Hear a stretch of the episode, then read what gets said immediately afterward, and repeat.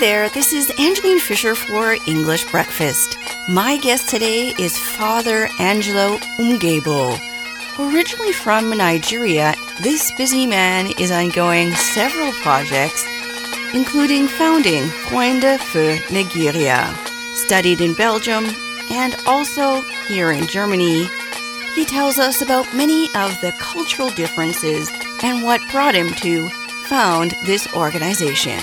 Stay tuned to hear more about Father Angelo Unegbu and the Nigerian experience.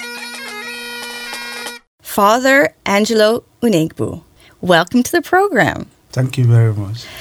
First of all, perhaps you could tell us a little bit about your background, where you're coming from, and what brought you to Göppingen. My name is Father Unegbu Angelo. I'm a native of Nigeria Uh, precisely in a small city called Okigwe. That is where I was born some 39 years ago. Yeah, I went to school in Nigeria, and after my primary school, I went to secondary school in the seminary, a junior seminary, and I went to university also in Nigeria. First of all, I studied philosophy for four years and then theology for four years. And after that, I was ordained priest 2003. Yeah, I was so much influenced by my uncle in Nigeria who was a bishop, but he died a year before I became a priest. He died at 85 years. Ah, that's unfortunate that he didn't get Yeah. to see you as Yeah, a priest. Yeah, he was 85. Mhm. And, but he Yeah, okay, a very- a long life. He was a very wonderful man, and Mhm. I learned a lot from him. He was, in fact, the person who baptized me and who gave me this name, Angelo. Normally, it's not a Nigerian name. And I worked for three years in Nigeria as a priest. I was for almost one year as an assistant priest, and for two years, I was a parish priest. The last two years, I went to Belgium Oh, what brought you to Belgium? uh, I went there for studies. Uh, Mhm. my bishop sent me there to do my masters in theology. Okay. Yeah, and I do. I did my masters the first year, and in the second year, I did an, a second masters in theology. We call it licentiate, the second masters. After my course in Belgium, I then got admission in the University of Tübingen to do my doctorate, to my PhD, and I'm working right now, still on my PhD, and my doctorate topic is about the training and education of priests. I think very soon I will be through with it. That was the very thing that brought me to Göppingen. Okay. Yeah, so education. Education, because Göppingen is not too far from Tübingen. So as I was living there, the need came that I also help in the parishes with, with the suggestion of my bishop and also with the discussion between my bishop and the bishop of Rottenburg. It was agreed that I also work here in the diocese of Rottenburg Stuttgart to help out in a parish and also at the same time do my studies 50 50 50% studies 50% work Well, you sound very busy, so we really appreciate that you came down today. Coming from Nigeria, let's say initially coming to Europe, did you go through a, a culture shock? What were some of the things that you thought were quite different? Uh, that is a very wonderful question because I think every one of us, whether we are Africans or Europeans or Americans, once one leaves his culture, I think the shock is there. Even if the shock is not there, the expectations, the fears, they are there. Will I be accepted? Skin differences, language differences, ideological differences, cultural differences, weather differences, they are there. It's my first shock when I arrived to Belgium, I was wondering what is happening here. Uh, the first shock I had was when they were changing time. I didn't know. I never heard anything about change of time. One hour before, one hour. I never experienced such thing. And It was a strange it was thing. it was on a, on a Sunday, and I went to church service. I went there. I said, "What is happening? Nobody's in the church. It was it cancelled." I didn't see anybody. I went back home, only to hear that the mass was one hour later. I missed it. and I said, oh, What happened? They said, We changed time yesterday night. What does it mean, changing time? and that was how I came to learn about the changing of summertime or winter time. Such things we don't have them in Nigeria. Time is time, we don't change it. But the good thing about it is that the fears are not as expected because over these years in Nigeria, people hear of racism in Europe, people hear of the discriminations. Some students will tell us they didn't succeed in the education in the universities in Europe because of discrimination, because of racism. Those fears were there. And we came with the impression that you cannot be better than, than a European no matter what you do. You're condemned. You cannot be better no matter what you do. You're a second class citizen. So, such ideas.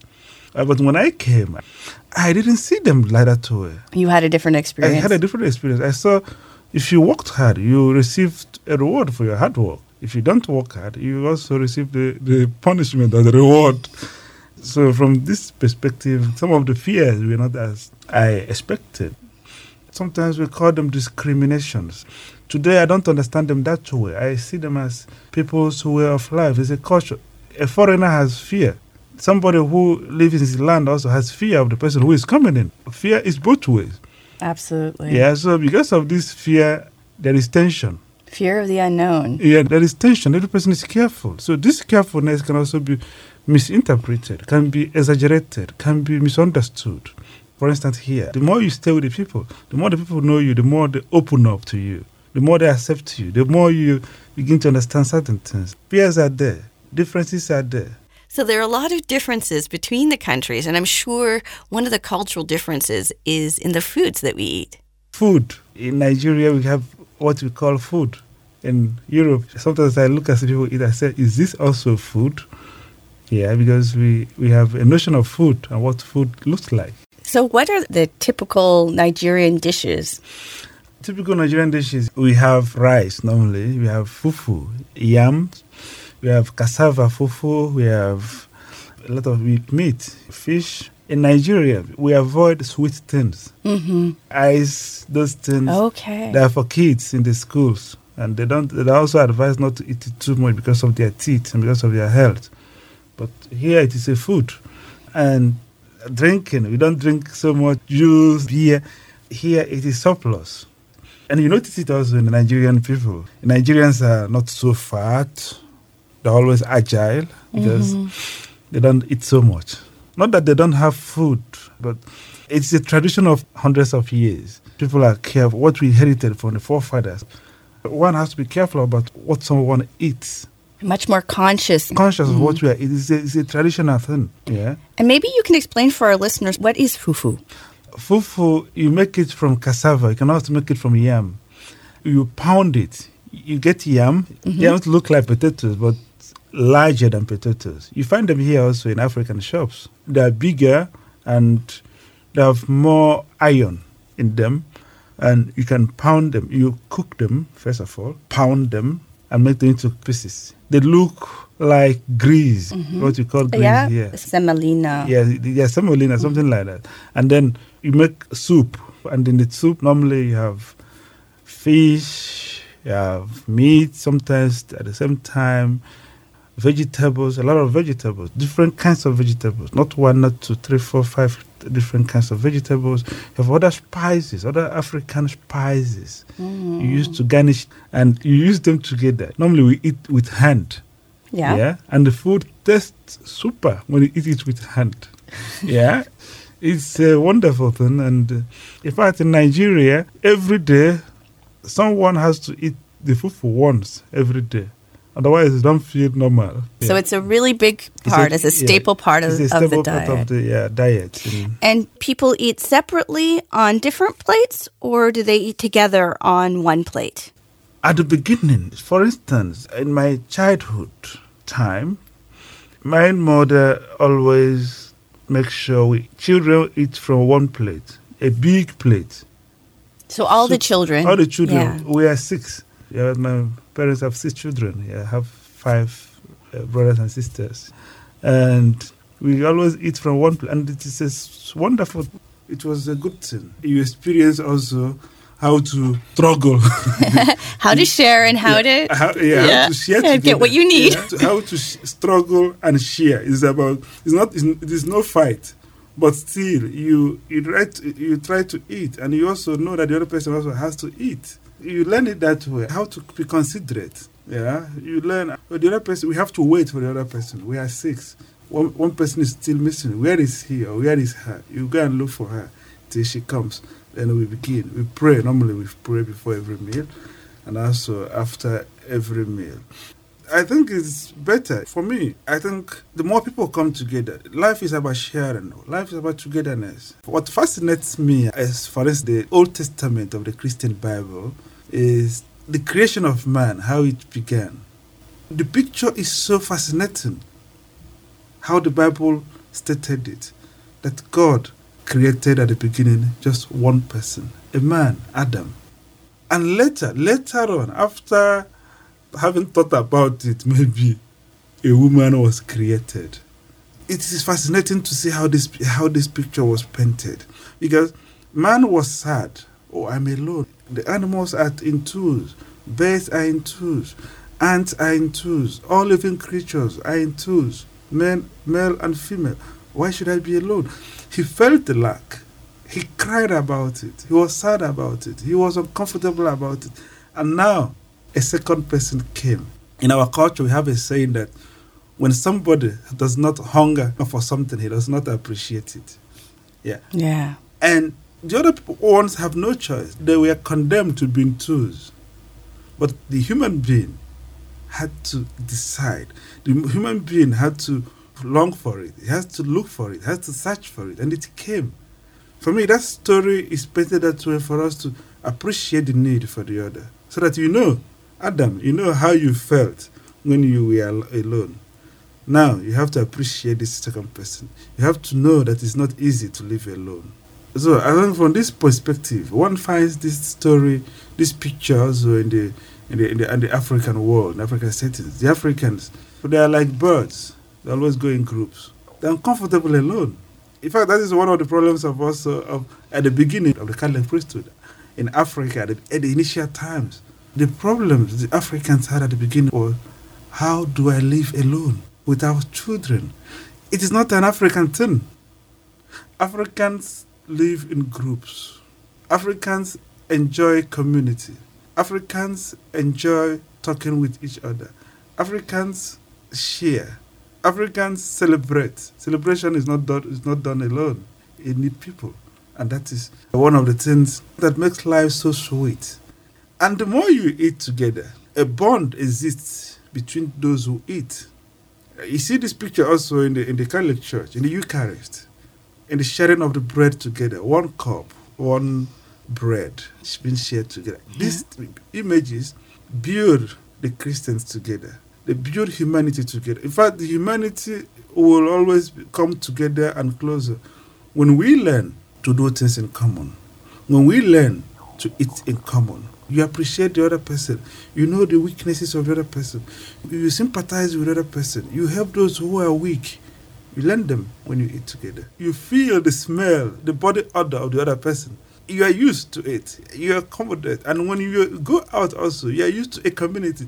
You also try to welcome other people who are not also your brothers and sisters. It helps you to also to welcome the outside world, to, to, to tolerate other people, to know that people are different. But when you stay alone and eat alone, one of the philosophers will always say that when somebody eats alone, you eat like an animal.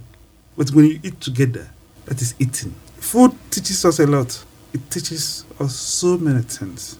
Father Angelo Unegbu, I'm very happy to have you here.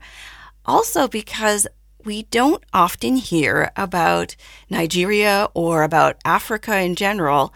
What are some of the misconceptions that you think that Europeans have about Nigeria? Nigeria, when I read books about Africa, you see people writing, giving examples Belgium, Germany, Spain, Portugal, and Africa. So when I read it, I said, are these intellectuals ignorant of history or geography or both? Nigeria is a country that is located in the western part of Africa. Nigeria is a country that is blessed with a lot of things human resources, natural resources. The population of Nigeria stands today at 160 million, two times Germany. It's a country that has gone through a lot of things. Sometimes when I look at the history of Nigeria, I, I cannot say with pity because I'm part of it. Uh, I cannot say also annoying because no culture has remained the same. Most countries were also colonized. All those who colonized Africa were at one point in history also themselves colonized by other countries. Has been the history of the world. This doesn't change. Complaining doesn't change anything. The question, what do we do? So it's a country of different tribes, cultures, more than 250 tribes in Nigeria, nations, so to say. Everyone has its own language, complete, its own way of religion, its own way of dress, its own way of music, its own way of dance, its own way of cooking, its own way of education, its own way, everything is different, its own way of building houses. So this was the Nigeria before the colonial times. And no one recognized they were independent towns, independent nations in the early part of the 19th century when the scramble for Africa came and they were divided. One of the problems also in the shaping of Nigeria was that people who did it, the colonial masters, it was a compass work. Here is Nigeria, here is Congo, here is Cameroon. Some people who made these demarcations were never in Africa. You can say that the people who did this didn't know what they were doing. Mm-hmm. They didn't know the, the They country. Didn't know where the, the countries. Through a family, a village, the line will go through, divide families. Part of the family will be Cameroonians, the other part of the family will be Nigerians. Okay, so it's completely arbitrary, right? yeah, something like that. So, but the whole thing is that we cannot talk about today without talking about yesterday. We cannot also talk about tomorrow without talking of today. Of course, there's always going to be a historical context, and I think it's important to acknowledge that colonialism made a lot of mistakes, created a lot of damage going into countries and not really understanding the cultures or the systems that were in place. And a lot of damage, of course, has been done because of that. Okay, so on the topic of cultural differences, and since you're a priest, I would be interested in some of the cultural differences that you've seen between the religious practices in Nigeria in comparison to, for instance, here in Germany. Oh, there are so many of them, cultural differences. So, religion is what part of it. In my own part of Nigeria, Igbo land, uh, in Nigeria, Northerners are predominantly Muslim, Muslim, yeah. Southerners are predominantly Christians. So, religion plays a very big role in, in the life of an Igbo man. We don't learn how to pray or how to be religious. It, man is born with it, and he doesn't do it with difficulties. In, in the real African uh, religion, Christianity, Muslim, they were not there some 200 years ago in Nigeria. They came later. Pre missionary times, the people had their religion. All tribes, all communities, each community has its own way of worship or way of belief or what it believed in, or gods, those images and all those things. Nobody said, Come and worship what I worship. Every person believed what I'm worshiping is correct. What the other man is worshiping is also correct. Today, the Christian world is talking about come together and unite. They understood that thousands of years that you don't quarrel over religion. It's madness. It was clear in the mind of every African thousands of years ago that this is madness to quarrel over religion. Mm. What I believe is what I believe, and you have to respect it. The Africans respected that because they are born religious. They sing religiously, they eat religiously, they walk religiously, they die religiously, they are born religiously. Everything is religion. You cannot say, I'm no longer religious, I am atheist. It doesn't work. You are condemned to be religious.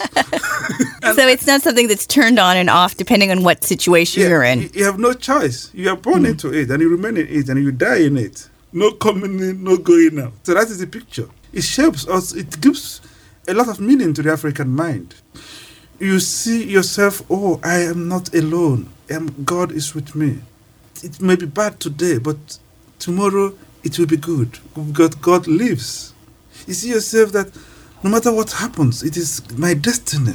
God wants it that way. If not, it wouldn't have happened. You see a blind child, he is happy. Why? Ask him, What are you seeing? He said, I'm not seeing, but God sees me. And God knows why it is this way. If not, He would not have allowed it. He would have prevented because He's all powerful. Mhm. He is all merciful. He is all loving. And for Him to allow this thing means there is a purpose. The African believes that. And that is why you see they are poor, they are happy. Even though many of the people in Nigeria might not have the same resources, faith can play a major role in giving us sustenance, in giving us hope, and of course, happiness. You mentioned you were very busy. You're getting your doctorate, your PhD, but you also have another project that you're starting up here. Tell us a bit about that. Yeah, the project uh, has to do with health. You know, one of the problems that we as human beings have to address properly is addressing health issues. Health issues are so important because it's only somebody who is alive that can walk. It's only one who is alive that can go to school, that can change the world, that can be a human. In this area, it's a village in Imo State. It is sometimes sad to know that Nigeria, despite its rich mineral resources, that still we have areas, so many, where life is like, life is not wonderful. Mhm, There's a lot of hardship. Yeah, a lot of hardship. For instance, in this area I'm talking about now, where I want to establish a health center, in the area you don't have roads. For instance, roads are not. There are roads, but when it rains, it's difficult to drive, which means the people are cut off, and you don't have health centers or hospitals. You don't have electricity.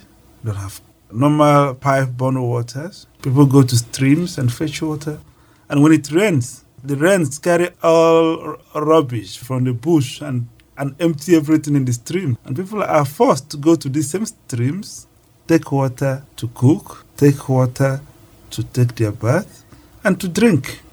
This is horrible, but that is the situation, and people, of course, have to be sick. When have, that are sick, the horrible thing is that you are on your own. The hospitals that are nearby are far away. How many people are in this area? This area now and their environs, we're talking about 40, 50,000 people. Okay. And how far away is it to the next city center? The next city center is a, a good question because it is the roads also to these areas are not and They're not paved roads. They're not, they're not paved roads. They are not good roads, and it takes a lot of time. Mm-hmm. Can, people can travel maybe to get out from their rooms or their houses to this the next hospital might take them four or five hours Four or five hours with Yes. a car. if they can when they when they have one. Right. And I mean, how many people have cars? Only in this village, for instance, only few people. Like maybe five percent. 5%. Okay. five percent, and then there are no bus, no no organized uh, transport systems. This is uh, simply difficult because some of these people who live in this area, we want to establish this health center, have not been to these cities where these hospitals are. So they have not been there, and for them it is it's no option. And and, and when talk of we talk of health, health, somebody driving to a hospital long distance, one, two, three, four, five, six, seven hours, means also that you are not really sick. This journey is a journey that a healthy person should undertake, not a sick person. Right. Yeah, and in case of emergency, somebody falls down from a tree, a, a child falls down from somewhere and breaks his neck. What happens? Worse still, when it happens at night, we have to wait till morning because buses that travel sparingly, they are not always there. They don't also travel at night during the day. So you have to wait, have to patient and pray that nothing happens. The whole thing is crazy. Sometimes I go home and when you hear it as I'm saying it, it's a story. But when you experience it, it's really something different. And it's because of my experiences in these areas, what I've seen, what I've heard. The situation tells you what happens. When I was in Belgium, there was this thing we learned in the in the university there. One policy that is wonderful. See, judge, and act. Seeing without judging has no meaning. Seeing and judging without action may not change anything. So I moved by this theory and what I saw during my last two years. I'm now 10 years a priest. When I celebrated last year, I just told people in the church I'm celebrating my nine years on Monday.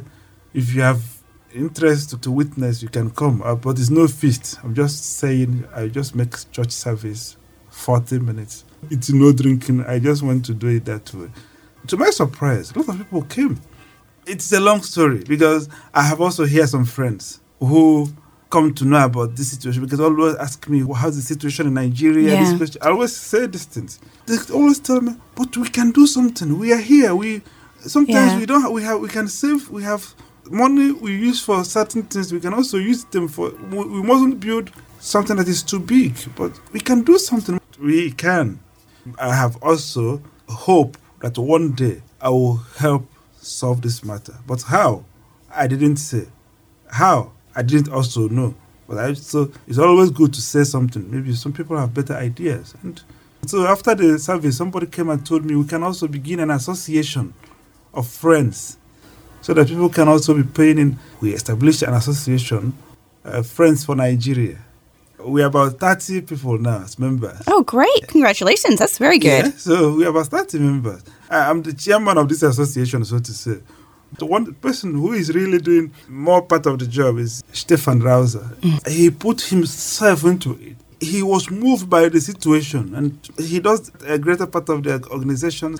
Through this association, we have now decided to, we're organizing an African mass, an African church service Ah, great. And Uh, where will that be taking place? uh, in Göppingen in the church Christkönig, and we hope that African choir will come. There will be also African dances, and after the church service, Nigerian priest will live here. Will also come that day, and everyone is invited. So that we also tell people this is what we are doing. We need people who help us. And people are really uh, responding. If, before I was in, in the other parish in Göppingen, uh, the name is Profexio. There are about three churches together St. Joseph, Heilig Geist, and St. Paul. They are together. So they have a common name that brings them together. So when I was there before, they really helped. And now I'm in, in, the, in the other parish here, St. Maria und Christkönig. There are people are also showing interest.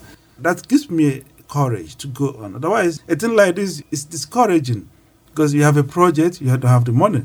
The, the courage comes from people telling you what you are doing is good. Even if they don't give you something big, it encourages you. Some donate money. It's not about how much, it's about the will. It's about the will. And I always promise everything they give will always use for the project that is what meant for. And I'm trying to begin it in this area as a health center, a small health center. Not that health center will solve the problem of the people, but it's a good beginning. If you tell the people we are building a hospital, it will cost big money. People will be afraid, they run away. They may think you are beginning a project you cannot finish. Let us begin with something we know we can finish. Health center. When we're finished with the health center, then we'll look and see how it has helped. Is there need to make it bigger? If there is need, how can we do it? And that is my dream. And and when was the last time that you were in this area? I was there during the, this year, uh, Okay. Feb- February this year. The sad part of it is also that the people don't even know what they're lacking. They don't feel the lack. They are not complaining. They think they have no solutions. This thing has been that way since the creation of man. Can you imagine? People have no hospital since the creation of mankind. And people have no water since ever human beings started existing on earth. So they see it as normal. But it is not normal. Somebody has headache. He dies after one hour. Children who are born, is women are pregnant. If you see a place where they deliver their children, it's like a wonder that these children survive. In a very local, small house where a woman who is not a nurse, but in the village they call her nurse, Right. She's the most experienced. yeah, from experience. But in terms of complications, then you see her experiences may not take her too far. when there are complications, when there are when this child needs extraordinary care. The woman has no care herself. She can't even say, "Let me drive this child or the mother to a nearby." hospital. She will continue doing something till one or both die. She continue doing something, doing mixing and giving and removing and cutting and those things that she may not also understand. These things, when I look at them, I, I ask myself, what, for how long? Why can't we change it? So that was how the idea came to me. Father Angelo Unegbu, it was a pleasure having you in the English Breakfast today. Thank you so much. And I wish you all the best for your project and all the good work that you're doing. Thank you very much. I'm also happy to be invited here today. God bless you. This Christmas edition of English Breakfast is coming to an end. If you would like to find out more information about Freunde Nigeria, follow the links on our website. Membership for this organization is a mere 25 euros, and they also accept one time donations. If you're still looking for a special gift for Christmas, you might want to consider giving the gift of health. This is Angeline Fisher signing off. Until the next time.